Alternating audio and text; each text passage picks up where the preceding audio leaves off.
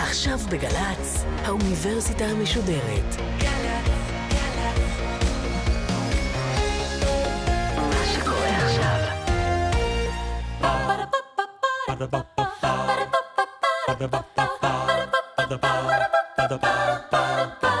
האוניברסיטה המשודרת מציגה מהפכות, נקודות המפנה שעיצבו את עולמנו. והפעם, הפרופסור אילם גרוס מהמחלקה לפיזיקת החלקיקים במכון ויצמן למדע על תורת היחסות הפרטית של אלברט איינשטיין.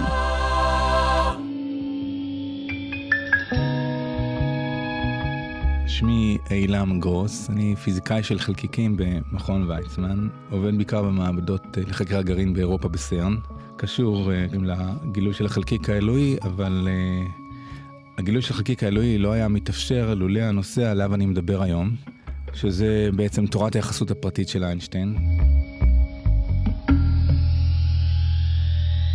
בתחילת המאה ה-20 בעצם היו שלוש מהפכות בפיזיקה, שבעצם שינו את פני האנושות, ככה אפשר לומר, בלי להגזים אפילו. אחד מהם היה תורת הקוונטים, שגם לה איינשטיין נתן תרומה משמעותית ביותר, אולי אפילו את הראשונית והחשובה. אחר כך הייתה תורת היחסות הפרטית עליה אני אדבר היום, ואחר כך תורת היחסות הכללית שקשורה להבנת הגרביטציה. כל שלושת המהפכות האלה קשורות לאלברט איינשטיין. נפל בידי הכבוד הגדול לדבר על המהפכה הגדולה מכולם, תורת היחסות הפרטית, ובפרט על הנוסחה המפורסמת ביותר בהיסטוריה, E שווה ל-MC בריבוע. שאני בטוח שאין מאזין שלא שמע עליה בהקשרים שונים, אבל אין לי מושג כמה מאזינים באמת יודעים במה מדובר לבד מהעובדה שהנוסחה מיוחסת לאיינשטיין. זו נוסחה שהפכה לאייקון בפני עצמה. לפני כמה שנים אפילו יצא ספר שהיה מין ביוגרפי של הנוסחה הזאת. אז מה הנוסחה הזאת אומרת ומאיפה היא נולדה? בכך אני אדון פה. בגדול הנוסחה קובעת שאנרגיה שקולה למסה. E שווה ל-M, אנרגיה שקולה למסה. חוק שימור החומר וחוק שימור האנרגיה, על שניהם שמעתם אפילו בבית ספר יסודי. אבל אנשים מספר לנו שהם צריכים להיות ממוזגים, שכן חומר יכול להפוך לחומר אחר, ובתנאי שהמשוואה, סך כל האנרגיה והמסה לפני התהליך, שווה לסך כל האנרגיה והמסה אחרי התהליך. זאת אומרת, אנחנו לוקחים את האנרגיה ואת המסה ומחברים אותם ביחד. בפצצת האטום שהוטלה על ירושימה, למרבית הצער, יורים נוטרון איטי על גרעין של אורניום 235. אורניום הוא הגרעין הכבד ביותר שקיים בטבע. נוטרון איטי עלול לגרום לביקועו לשני גרעינים קלים יותר.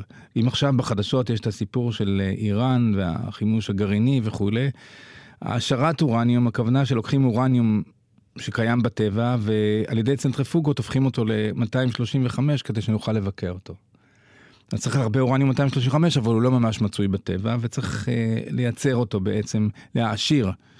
אז אם יורים נוטרון על אורניום 235, זה עלול לגרום לביקוע שלו לשני גרעינים קלים יותר, שהם בריום וקריפטון. אבל בזמן הביקוע הזה של האורניום לבריום וקריפטון, ייווצרו עוד שלושה חלקיקים שנקראים נוטרונים. אבל מה שקורה הוא שסכום המסות של התוצרים של הביקוע יותר קטן ממסת האורניום והנויטרון שמתחילים. יש לנו אורניום ונוטרון, ויש לנו בסוף בריום, קריפטון ושלושה נויטרונים. סכום המסות של הבריום, קריפטון ושלושת הנויטרונים קטן מהמסה של אורניום ועוד הנויטרון שגרם לביקוע. הלכה מסה לאיבוד. אז האם הלכה מסה לאיבוד? לא. היא הפכה לאנרגיה.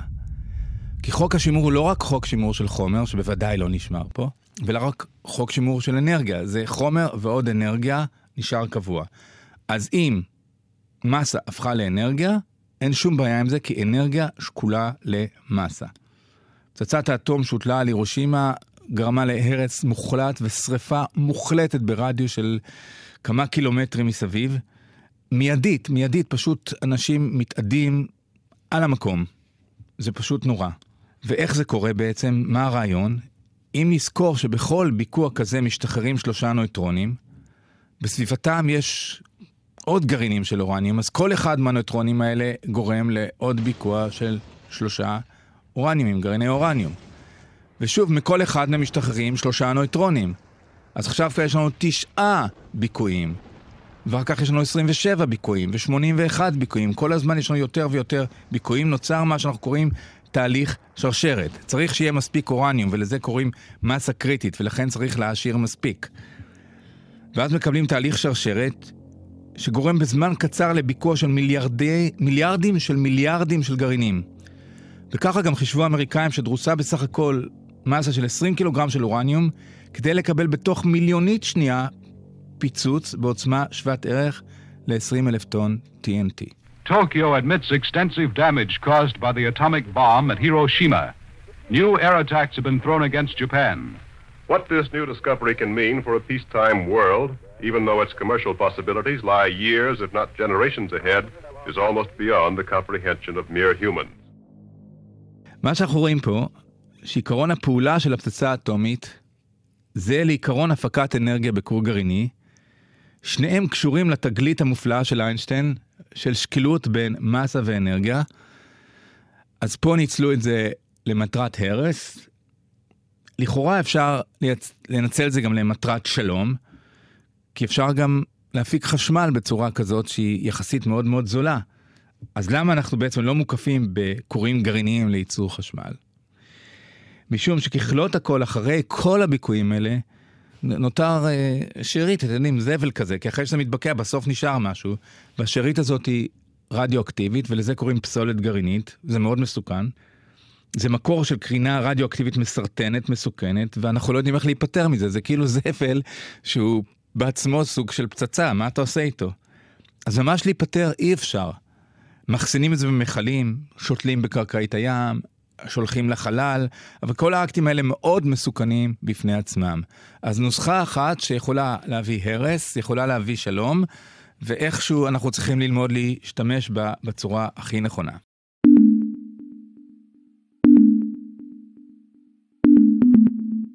איך הגיע איינשטיין בשנת 1905 להבנה שאנרגיה שקולה למסה ולנוסחה המפורסמת ביותר בעולם? 1905 זה השחר של הפיזיקה הגרעינית. הכל נוצץ, הכל מרחוק, החשמל מגיע, הטלפון, שחר חדש מפציע על האנושות. איינשטיין נולד להורים היהודים שלו, הרמן ופאולינה, ב-1879, בעיירה אולם שבגרמניה. כשהוא היה בן 16, כדי להשתמש מהצבא, מהצבא, כי מגיל 17 הוא חושב להעריק בגרמניה, שולחים אותו הוריו לעיירה הראו ליד ציריך, ושם הוא מבלה את התיכון שלו, ואחר כך אוניברסיטה וכולי וכולי. לימים איינשטיין יספר שהוא היה בן 16, הוא שאל את עצמו את השאלה.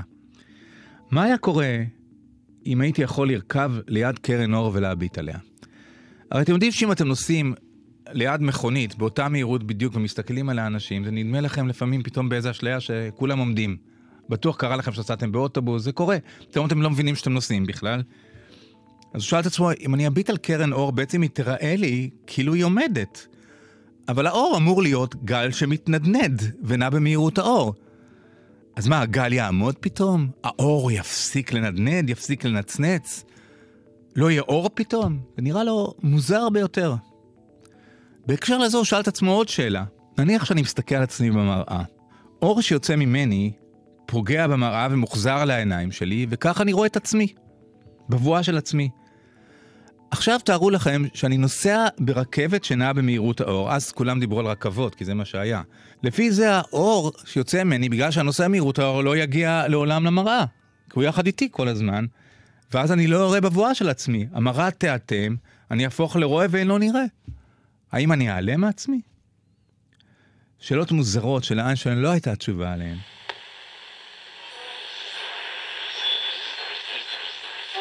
כשאני מדבר, אתם שומעים אותי בגלל שגלי הקול שלי מרעידים את האוויר, זה מגיע למיקרופון, זה מנדנד שם איזה ממברנה, זה הופך את זה לגלים אלקטרומגנטיים, שיוצאים מהרדיו שלכם ומגיעים ויוצרים שוב גלי קול באוויר, מנדנדים את האוויר, זה מגיע, זה פוגע לכם באור התוף, זה עושה עליו דפיקות, וככה אתם בעצם יודעים מה אני אומר. הרי אתם יודעים שאם לא היה פה אוויר, אם היה פה ריק, לא הייתם שומעים שום דבר. אז איך אור עובר? כולם חיפשו את התווך, את התווך בו עובר האור.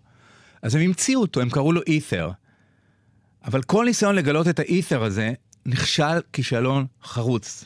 ואיינשטיין, למרות היותו גדול התיאורטיקני בכל הזמנים, הייתה לו זיקה מאוד חזקה לניסיון. הוא קלט את התפקיד המיוחד של האור כמעביר האינפורמציה האולטימטיבי. אולטימטיבי במובן שזה הכי מהר שאפשר. האור הוא נושא האינפורמציה. ועכשיו אני אסביר לכם גם למה הוא החליט שזה הכי מהר שאפשר. למה אי אפשר לנוע יותר מהר מהאור. אבל אתם צריכים להיות איתי. אני לקחתי נקודה מאוד רגישה במדינה שלנו, כי אולי ככה זה יתפוס את תשומת לבכם. נניח ואנו צופים באירוע היסטורי טראומטי, כמו רצח רבין, ואנחנו רואים אותו באמצעות משקפת. ממשלת ישראל מודיעה בתדהמה מה זה אומר אנחנו רואים אותו? זה לא חייב להיות משקפת אגב, אבל משקפת נאמר. פוטונים, חלקיקים של אור, מגיעים מזירת הרצח, מגיעים לעין שלנו ומראים לנו שקורה שם משהו. עכשיו, כנסו לאיזה טיל ותתרחקו מזירת האירוע במהירות האור. תתחילו להדביק את הפוטונים שיצאו בזמן הרצח, אז תעצרו את הרצח בעצם. עכשיו תנו יותר מהר מן האור. תתחילו להשיג פוטונים שיצאו קודם. זאת אומרת, פתאום תראו כאילו השעון זז אחורה, ואז תראו את הרוצח שולף את האקדח. אם אתם יכולים להעביר חזרה אינפורמציה יותר מהר מן האור, תוכלו לשדר מיד לזירת האירוע שמישהו מתכנן רצח ולעצור את הרצח, ולשנות את מהלך ההיסטוריה. זאת אומרת, אם אפשר להעביר אינפורמציה יותר מהר מן האור, אפשר להפוך סיבה ומסובב. אז איינשטיין מגיע למסקנה שאי אפשר להעביר אינפורמציה יותר מהר מן האור. עם המחשבה הזאת, כשהוא אפילו לא פיזיקאי באוניברסיטה, רק פקיד משרד פטנטים בברן, הוא עומד יום אחד עם חברו הטוב מישל בסו, הוא מסתכל על שעונים מרוחקים שברחוב המרכזי של ברן, עם הסמטאות המקושטות ועם מיליון שעונים, כאלה מגדלי שעונים. והוא מסתכל על כל המגדלים האלה שעון אחרי שעון אחרי שעון אחרי שעון, והוא פתאום קולט משהו. האור שיוצא מהשעון המרוחק לוקח לו יותר זמן להגיע אליו, כי כל אור נע במהירות האור. זאת אומרת שהשעה שהוא רואה בשעון המרוחק מפגרת ביחס לשעה שהוא רואה בשעון הקרוב.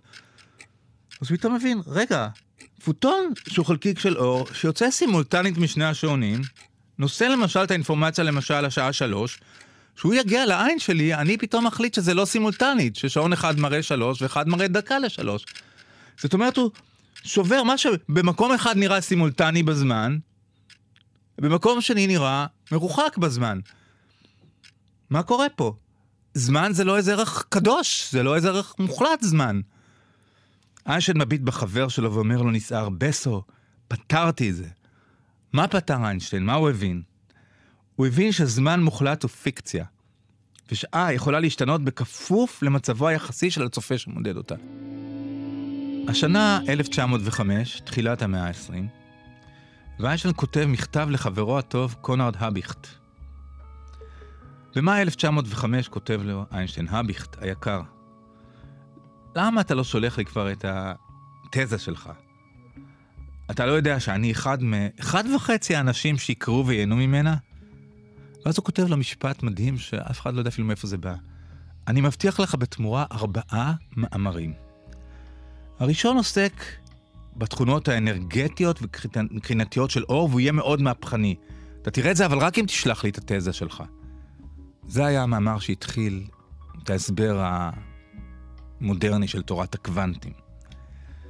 השני עוסק בקביעת הממדים האמיתיים של אטומים, והשלישי מוכיח שגופים זעירים חייבים לבצע בנוזל תנועה נראית לעין, שאנחנו יכולים לנתח אותה ונקראת תנועת בראון. משני המאמרים האלה הוא קובע שיש אטומים. אז עוד היה ויכוח אם יש אטומים או אין אטומים, איינשטיין מראה לנו. באופן שלא משתמע לשני פנים. יש אטומים. ואז הוא כותב לו, הרביעי, שהוא כרגע רק טיוטה גסה, מהווה שינוי בתפיסה של מרחב וזמן. זה מה שאנחנו מדברים עליו היום. תורת היחסות הפרטית. למרבית הפלא, המאמר עם הנוסחה המפורסמת ביותר בהיסטוריה, במאי 1905 הוא לא מתייחס. רק חודשיים אחרי זה, הוא כותב אותו וקובע E שווה MC בריבוע. זאת אומרת, הוא אפילו לא ראה את זה באופק, זה איזו הברקה שנחתה עליו. הוויתור על המושג הזה של הסימולטניות בעת ובעונה אחת, הוויתור על מושג הסימולטניות, זאת אומרת על הנחה שהזמן מוחלט, זה התרומה הגדולה ביותר של איינשטיין למה שנקרא תורת היחסות הפרטית. מה שנראה לצופה אחד כמו שני מאורעות שקורים באותו זמן ובאותו מקום, יכול להראות לצופה אחר כשני מאורעות שקורים אולי באותו מקום, אך בזמן שונה לחלוטין. ארנס מאך, שזכור היטב ממחקריו במהירות הכל, אומרים מאך אחד, מאך שתיים, זה... היה פיזיקאי גרמני שאיינשטיין מאוד העריץ אותו. מאך טען שמיקום וזמן אינם מוחלטים, ויש משמעות רק למיקום ותנועה יחסיים של גופים. זאת אומרת, רק המקום שלי ביחס אליך הוא משמעותי, אין משמעות למקום מוחלט, וגם הזמן, כמה הפרש הזמנים בינינו, זה מה שמשמעותי, אבל לא, לא מה השעה הספציפית שאתה רואה על השעון. מה המשמעות של זה? שאם ניוולד באוטובוס אטום, ענק, שנע במהירות קבועה, וחלונותיו אטומים, לא נרגיש בכך. כדור שנזרוק למעלה ייפול ליד שלנו. לא נוכל לבצע שום ניסוי שיראה לנו שהאוטובוס נע. אגב, אתם נמצאים בניסוי כזה כרגע. כדור הארץ מסתובב סביב עצמו במהירות של מעל אלף קמ"ש. 40 אלף קילומטר זה כיף, 24 שעות. מעל אלף קמ"ש, ואתם בכלל אה, לא מרגישים את זה. מקסמל, ג'יימס קלרק מקסוול, הסקוטי, אולי הפיזיקאי הגדול השני או השלישי בהיסטוריה אחרי איינשטיין וניוטון, מת בסמוך להולדתו של איינשטיין, אבל הוא הוריש לעולם את ההבנה של מה שאנחנו קוראים גלים אלקטרומגנטיים, שבזכותם אתם שומעים אותי עכשיו. הוא הראה במשוואות שהוא פיתח, שמהירות הגלים האלקטרומגנטיים היא בדיוק מהירות האור, והיא מוחלטת.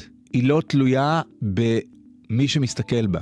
אז קודם כל, איינשטיין שואל את עצמו, אולי האור הוא גל אלקטרומגנטי? זה לא מקרי שיוצא שגלים אלקטרומגנטיים נעים במהירות האור. מצד שני, זה מסביר גם משהו. אם מהירות האור היא מוחלטת ולא חשוב מי צופה בה, גם אם אני נוסע במהירות האור ליד קרן אור, אני עדיין אראה אותו נע במהירות האור. אני אף פעם לא אוכל לעצור אותו. גם אם אני אסע במכונית מול אוטו אחר והוא מאיר אליי בפנסים של מהירות האור, האור ממנו לא יגיע אליי במהירות יותר גבוהה ממהירות האור. כי מהירות האור היא מוחלטת. אז שוב, אם מהירות האור מוחלטת, לעולם לא נוכל לנסוע ליד קרן אור ולעצור אותה, ולעולם לא נוכל להסיע רכב מהירות קרובה למהירות האור ולאטום את המראה נאמר. אז איך מסדרים את מה שמקסוול אומר ומה שמאך אומר? מאך אומר יש משמעות רק לתנועה יחסית, אבל מקסוול אומר, לא, אם אתה נוסע זה ביחס לזה במהירות האור, עדיין האור ייראה במהירות האור. זה לא ישנה. איך מסדרים את זה? נוותר על מושג הזמן המוחלט. אין יותר זמן מוחלט. איינשטיין מכניס את זה למשוואות, זה מה שקראתי קודם, ויתור על הסימולטניות, על הבעת ובעונה אחת. ויתור על המושג הזה שהזמן הוא דבר מוגדר היטב. איינשטיין מכניס את זה למשוואות שלו, ומקבל את מה שנקרא תורת היחסות הפרטית. התוצאה היא ששעונים בתנועה ביחס אלינו, זה התוצאה, וזו תוצאה הזויה. שעונים שנעים ביחס אלינו, בגלל שאני מאלץ את האור לא לשנות את המהירות שלו, הם נראים מתקתקים יותר לאט.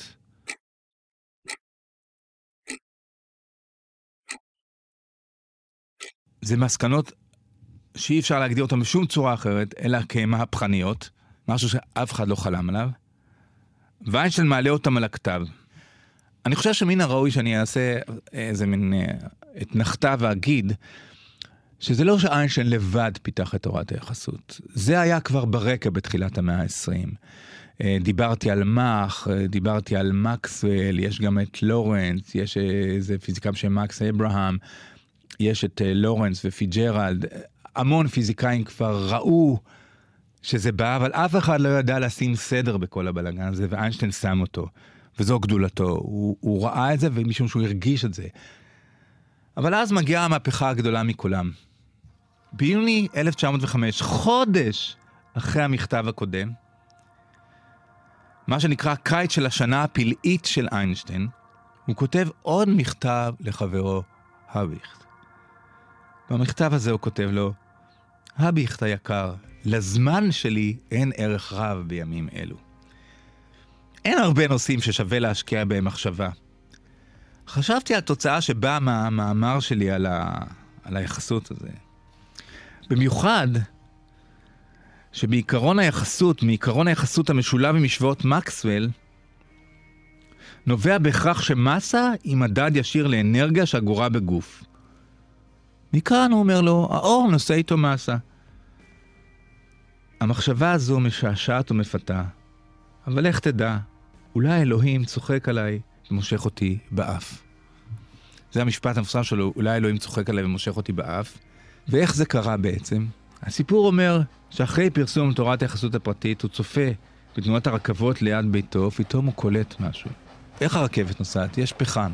עכשיו, תוך שמישהו מזין יותר ויותר ויותר פחם, והרכבת מגבירה ומגבירה ומגבירה ומגבירה את המהירות. בשלב מסוים, למה שהיא לא תעבור את מהירות האור? איך אני אמנע ממנה לעבור את מהירות האור? ואז הוא מבין, אז הוא מבין משהו שכולנו מכירים אותו היום טוב. אם אני לוקח ומנסה לדחוף משאית, קשה לי. תדמיינו את עצמכם דוחפים משאית. עכשיו, תזכרו את הכוח שהפעלתם ולכו תדחפו אופניים. מה יקרה לאופניים? הם יטוסו. מה ההבדל? המסה. מסה של האופניים קלה, קטנה, קל להזיז אותם. המסה של המשאית עצומה, קשה להזיז אותה, יש להם הרבה אינרציה, הם אוהבים להתמיד איפה שהם נמצאים. זה סימן שככל שהקטר יותר כבד, צריך להשקיע יותר פחם כדי להגדיל את המהירות שלו. המסקנה שלו, שמאחר והקטר לא יכול לעבור את מהירות האור, כי אז אפשר יהיה להעביר אינפורמציה יותר מהר מן האור, הוא פשוט יעשה כבד. מכאן בשלב מסוים אני משקיע פחם והוא הופך למסה, הוא מגדיל את המסה של הקטר במקום להגדיל את המהירות. אנרגיה הופכת למסה. לעולם לא נצליח להביא את הקטר למהירות האור. כי כשהוא יתקרב למהירות האור, מסתו תהיה קרובה לאינסוף. אי אפשר יהיה לשנות יותר את המהירות שלו.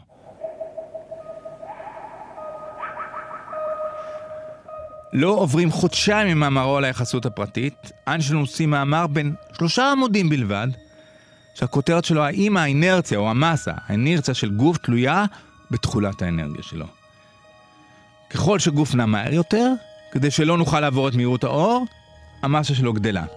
ואם כך הדבר, שאנרגיה הופכת למסה, הוא עושה חישוב מאוד פשוט במאמר בין שלושה עמודים בלבד, שמראה לו כמה אנרגיה צריך להשקיע כדי להגדיל את המסה של הקטר ב-M. והנוסחה היא פשוט E שווה ל-M, C בריבוע. שער החליפין הוא עצום, מהירות האור בריבוע זה שער החליפין, בין מסה לאנרגיה, אבל הן שקולות, זה אותו הדבר. במכתב השני להאביכט, הוא גם כותב לו, עם המשוואות של מקסוול, אלה שקובעים שגלים אלקטרומגנטיים נעים ממהירות האור, נובע בהכרח שמסה מדד ישיר לאנרגיה שגורה בגוף. ובסך הכל מה שהוא אומר זה, אם אני מקבל את ההנחה של מהירות האור כמקסימלית, אין לי ברירה אלא להגיע למסקנה שמסה שקולה לאנרגיה, כמו שהראיתי בטיעונים הרכבת. האור לכן נושא איתו מסה, כי אור זה אנרגיה. ואז הוא אומר משפט מדהים, פחת מדיד של מסה חייב להיות במקרה של רדיום, דעיכה רדיואקטיבית של רדיום. הוא קולט פתאום את הקשר בין E שווה MC בריבוע לדעיכה רדיואקטיבית, ובכך הוא זורע את הזרעים לפצצת האטום.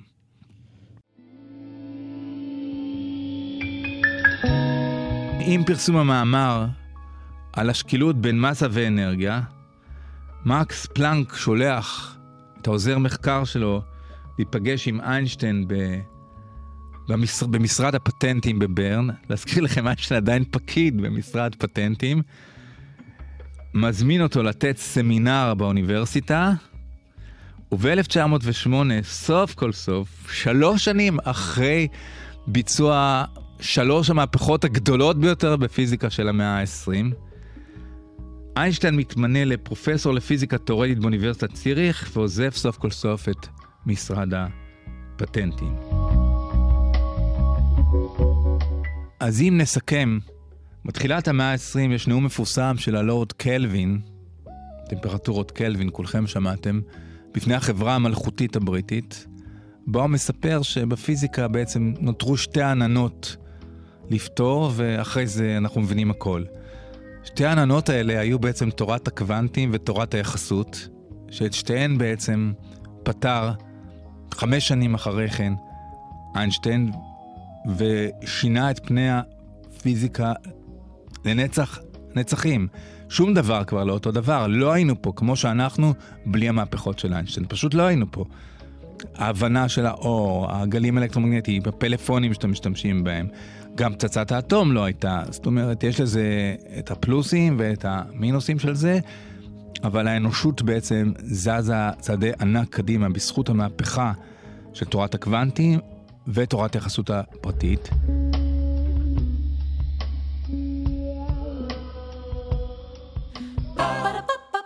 ba ba ba ba ba Ba-da-ba-ba-ba. Ba-da-ba-ba-ba.